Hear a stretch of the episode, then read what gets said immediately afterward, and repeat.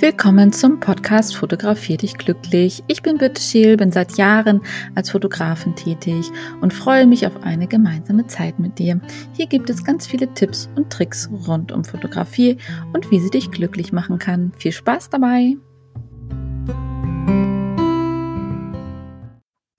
Guten Morgen, herzlich willkommen bei meinem Podcast Fotografier dich glücklich. Ich hoffe, euch geht's gut da draußen und ihr habt alle eine wunderbare, schöne Zeit. Der Herbst ist da, perfektes Fotografierwetter. Ich sage es euch, meine absolute Lieblingszeit, was das Fotografieren angeht. Also ab in den Wald. Ich werde übrigens demnächst auch Fotowalks anbieten. Äh, wenn ihr Lust habt, könnt ihr da gerne mitkommen und unterwegs mir zum Beispiel Fragen stellen. Aber das erkläre ich irgendwann demnächst nochmal genauer. Könnt ihr euch schon mal ein bisschen merken. Ja, in meiner heutigen Folge geht es weiter mit dem C Cäsar. Letztes Mal haben wir ja über Blende und Bouquet gesprochen. Das war ein bisschen ausführlicher. Ich glaube, heute wird es ein bisschen kürzer. Leider sehr, sehr, sehr, sehr technisch. Das tut mir auch ganz leid, ganz, ganz toll leid. Aber ähm, ja, äh, was anderes ist mir spontan zu dem hm, Buchstaben nicht eingefallen und man hört es halt immer wieder. Und vielleicht ist es ja ganz gut, wenn man es dann zumindest einmal weiß und einmal erklärt bekommt in meinen Worten. Also ich versuche das einigermaßen entspannt und nicht zu technisch zu erklären. Und ich hoffe, ihr ja, versteht, was ich meine. Und ansonsten spult vor bis zur nächsten Folge, wenn es euch nicht interessiert. Das ist ja auch kein Problem. Genau. Also, da bin ich hier gerade am Mikro hängen geblieben. Ich hoffe, das war jetzt nicht zu laut in euren Ohren. Und zwar C wie Crop Faktor. Der wollen wir uns heute mal drum kümmern. Der Crop Faktor, der wird ja dann doch relativ häufig genannt, wenn man sich anfängt, ein bisschen mehr mit der Fotografie zu beschäftigen. Ja, was ist denn das eigentlich? Also, ich gehe jetzt einfach mal davon aus, dass ihr alle zu Hause eine Spiegelreflexkamera habt oder für euch vielleicht demnächst eine anschaffen möchtet. Es gibt natürlich auch noch viele andere Arten äh, von Kameras, ähm, gerade in der heutigen Zeit, also Kleinbildkameras und so weiter und so fort. Ähm, ansonsten, ich gehe jetzt einfach mal hier von den Standard-Spiegelreflexkameras aus. Ich würde mal sagen, 90 Prozent der Leute haben die da draußen. Ich denke mal, es werden viele nicht professionelle Zuhörer, ja, die sich damit vielleicht noch nicht ganz so auskennen. Und zwar ähm, geht es beim Crop-Faktor darum, dass es zwei verschiedene Kamerasensoren gibt. Äh, ich persönlich kenne mich jetzt tatsächlich nur so mit Canon aus, also weil ich halt immer Canon genutzt habe und auch nutze, bekomme da kein Geld für, sondern das ist einfach Tatsache. Hm, war immer ein Canon Girl und werde es wahrscheinlich auch bleiben. Ich glaube, mir würde es wahnsinnig schwer fallen, irgendwie auf ein anderes System umzusteigen. Aber ja, sag niemals nie. Wer weiß, wer weiß. Sony machte auch wirklich richtig tolle Sachen, aber natürlich auch Nikon. Fuji gibt's auch noch und Olympus und was weiß ich. Also gibt es zwei verschiedene Arten von Kameras. Es gibt einmal die APS-C-Kameras und es gibt die Vollformatkameras. Ja. Äh, die Profis, so wie ich, die nutzen die Vollformatkameras in den meisten Fällen und die ja, Einsteiger, fortgeschrittene Hobbyfotografen ähm, nutzen die APS-C-Kameras. Der Unterschied ist dabei, also der gravierende Unterschied, sage ich jetzt mal, jetzt bezogen auf Crop-Faktor, wovon wir heute reden. Da gibt es natürlich 8000 weitere Unterschiede, ganz klar. Ähm, das will ich jetzt heute gar nicht alles besprechen, aber in diesen zwei verschiedenen Kameraarten sind zwei verschiedene Sensoren verbaut worden in zwei verschiedenen Größen. Ja, beim APS-C hat, hat der Sensor, wo halt das Licht entsprechend drauf fällt, äh, eine Größe von 23 mal 15 Millimeter und bei einer Vollformatkamera sind es halt 36 mal 24 Millimeter, also 10 Millimeter höher, 10 Millimeter breiter roundabout. Ja. Dadurch ist es einfach so, ähm, dass die Bildqualität natürlich ein Unterschied ist, weil auf einen größeren Sensor kann mehr Licht drauf fallen. Wir haben gelernt im Thema Blende, je mehr Licht, umso besser, umso schärfer, umso schöner die Fotos. Entsprechend, also umso qualitativ hochwertiger auch. Und ähm, ja, entsprechend ist es natürlich so, dass die Vollformatkameras einfach auf dem Markt auch deutlich teurer sind, weil sie einfach auch diesen wirklich großen Sensor verbaut haben. Nichtsdestotrotz sind die APS-C-Kameras, ähm, also die Standardkameras, sage ich jetzt mal, wirklich, wirklich super. Was hat das jetzt alles mit diesem Crop-Faktor zu tun? Ja, dadurch, dass dieser Sensor bei der APS-C deutlich kleiner ist, zeigt er praktisch von einem Vollbild, wie es in einer Vollformatkamera wäre, nur einen Ausschnitt. Also das Bild ist dadurch beschnitten. Das merkt ihr jetzt nicht, wenn ihr fotografiert, ja, wenn ihr da durchguckt und so weiter. Das merkt ihr auch eigentlich nicht, wenn ihr das nachher bearbeitet oder so. Ja, das sieht man eigentlich dann tatsächlich erst äh, so ein bisschen in Profihände, ähm, was für eine Kamera da jetzt gerade am Werk war. Deswegen ist es jetzt gar nicht so dramatisch, aber man sollte das so ein bisschen wissen, weil dadurch, dass diese APS-C, APS-C-Kameras, genau, manchmal verhaspel ich mich da auch, einfach diesen Crop-Faktor haben und der ist halt mal 1,6, äh, ist es so, dass die Objektive halt, also die Brennweite der Objektive auch mal 1,6 genommen werden müssen. Ja, dann entsprechen sie halt dem Wert auf einer Vollformatkamera. Ich hoffe, ich kann das einigermaßen erklären. Ihr müsst euch das so ein bisschen vorstellen wie ein Zoom. Wenn ihr ein Foto nimmt und ihr ähm, schneidet da jetzt ein Stück raus, dann zoomt er ja praktisch und speichert das dann wieder unter, ähm, dann zoomt er ja praktisch dieses Foto ran. Ja, dann habt ihr ja nur noch diesen Ausschnitt. Und so ist es im Grunde auch mit diesen Kameras. Ist also auch gar nicht so das Schlechteste.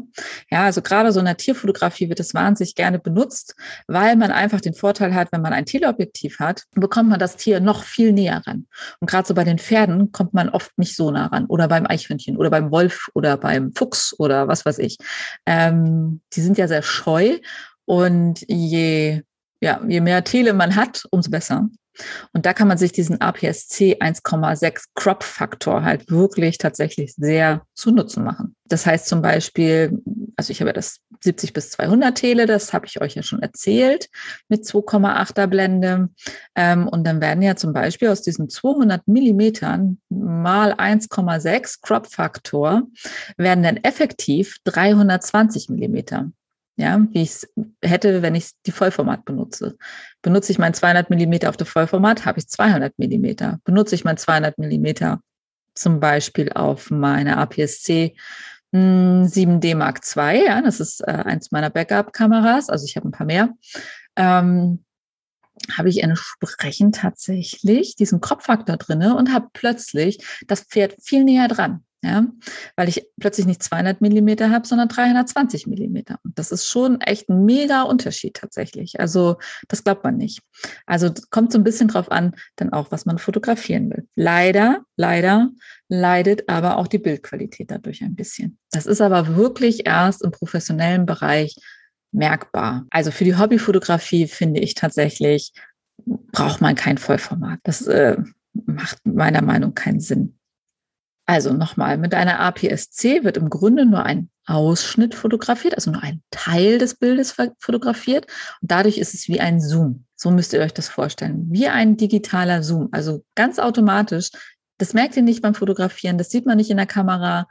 Aber wenn ihr im Grunde das gleiche Bild nochmal mit einer Vollformat machen würde, würde es halt deutlich mehr Beschnitt rechts und links, oben und unten haben dadurch zum Beispiel 50 Millimeter, das habe ich euch ja letztes Mal empfohlen. Das äh, 1,8er Blende, das ist zum Beispiel an einer, an einer APS-C-Kamera, ist es so mit dem Crop-Faktor 1,6, entspricht es äh, 50 Millimeter plötzlich einem 80 Millimeter. Also es zoomt halt mehr ran. So.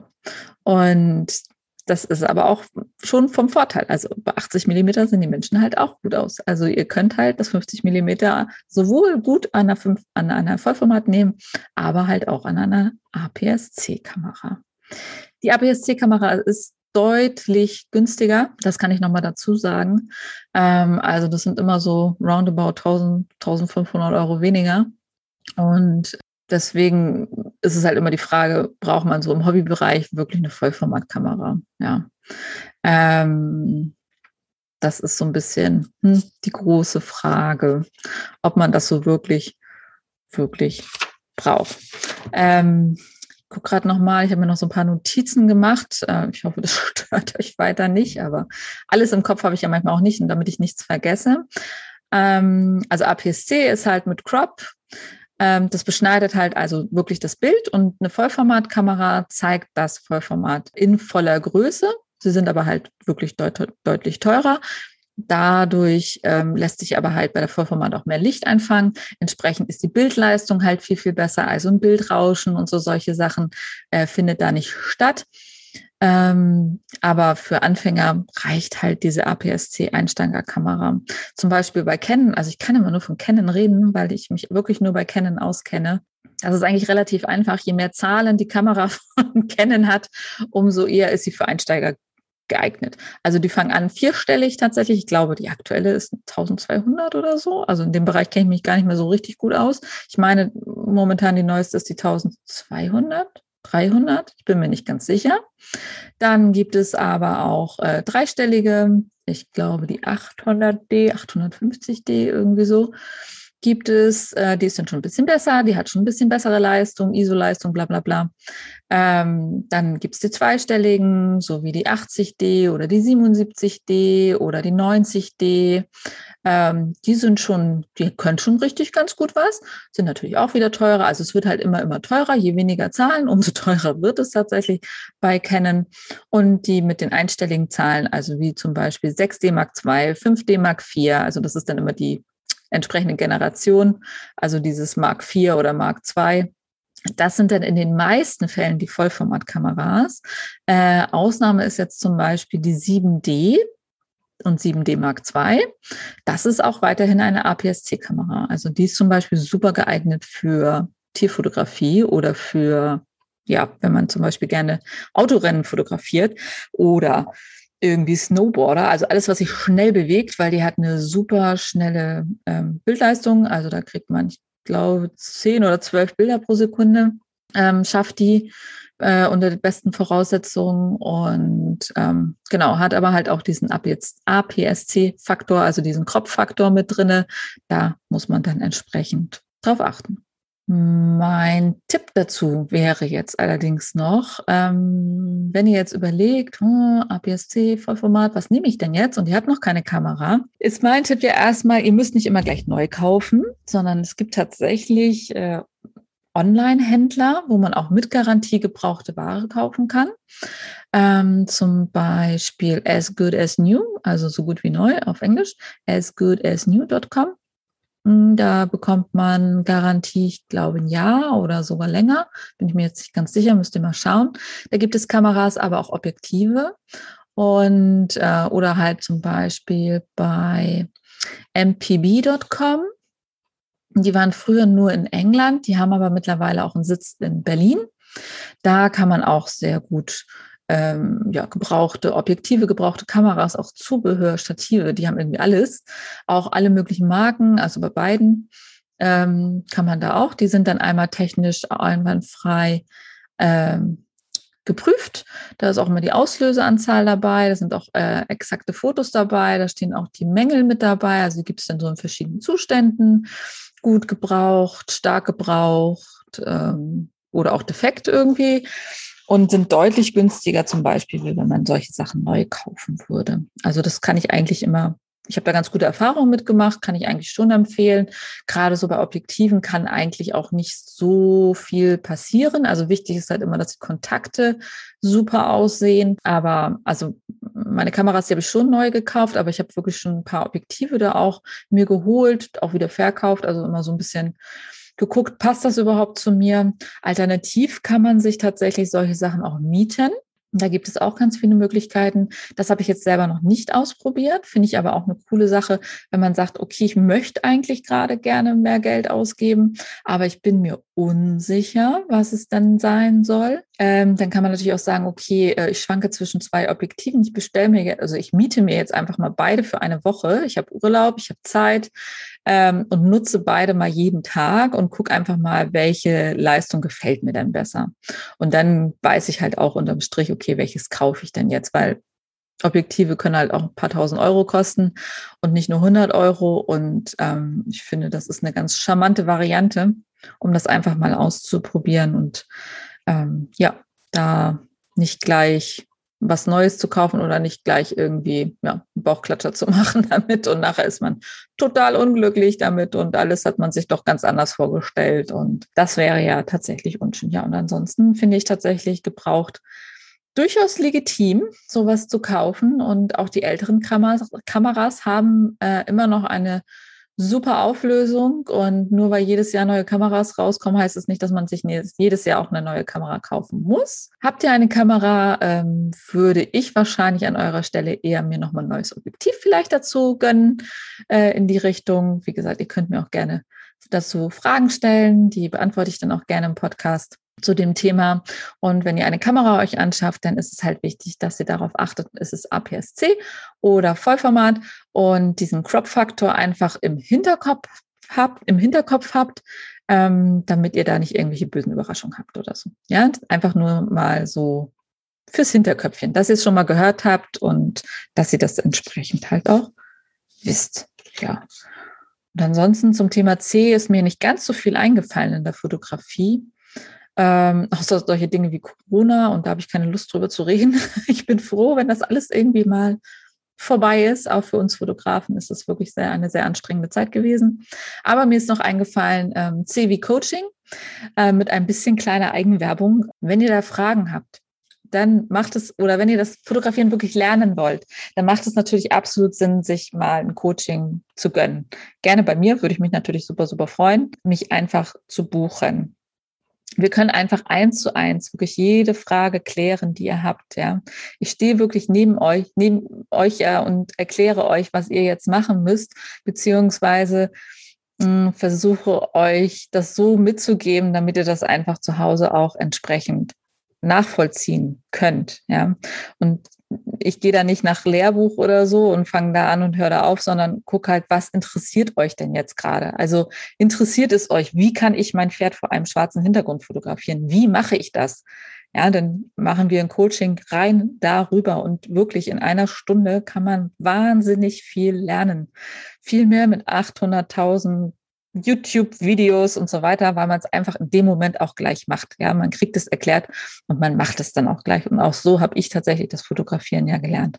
Also eine Stunde bei mir kostet übrigens 60 Euro, also sozusagen pro Minute ein Euro im Umkreis von 20 Kilometern von Wahlstedt entfernt. Ich erkläre dir dann einfach, wie es geht. Es gibt auch Fünferkarten, es gibt Zehnerkarten. Das ist auch alles möglich, dann wird es halt günstiger bringt dich tatsächlich super schnell voran, ist tausendmal effektiver wie Buchlesen, YouTube-Videos und so weiter und so fort. Also ich spreche da echt aus eigener Erfahrung. Ich habe mir das damals auch gegönnt und habe erst gedacht, oh, brauche ich das wirklich? Aber ich muss euch sagen, nach einer Stunde ist man wirklich so, so, so viel weiter. Und, ähm, Im Grunde ist es ja eigentlich so, mit dem Hund geht man in die Hundeschule, mit dem Pferd geht man in den Reitunterricht. Wenn man schwimmen lernt, geht man in den Schwimmunterricht. Also nimm doch einfach auch Fotografieunterricht. Ist doch gar nicht so schlimm eigentlich und gönn dir das mal, bevor du dir das nächste Objektiv gönnst. Genau. Ähm, oder die nächste Kamera. Wer weiß, wer weiß. Ja viel mehr habe ich heute gar nicht zum Thema C zu sagen. Deswegen hoffe ich, es war nicht zu techniklastig heute. Ähm, ich konnte dich ein wenig unterhalten. Ich konnte vielleicht ein, ein, ein wenig Licht in den Tunnel bringen und äh, dir ein bisschen die den Crop-Faktor näher bringen, was das bedeutet. Ich würde mich natürlich wie immer freuen über Feedback, über Rückmeldungen, über Abonnieren, über Weitersagen, über Sternchen verteilen. Bei Apple Podcast funktioniert das. Äh, man kann mich eigentlich überall hören, wo es Podcasts gibt. Ja, sagt, sagt einfach weiter, dass es mich gibt. Da würde ich mich mega, mega, mega drüber freuen. Also einfach weitersagen. Einfach weitersagen, dass es mich gibt. Einfach euren Freunden davon erzählen. Das würde mich super freuen. Wie gesagt, demnächst gibt es auch Fotowalks. Sobald ich da mehr weiß, werde ich das auf jeden Fall auf meinem Insta-Kanal und meiner Facebook-Gruppe veröffentlichen und natürlich auch hier beim Podcast. Und ich wünsche euch jetzt einen wunder, wunderschönen Tag noch.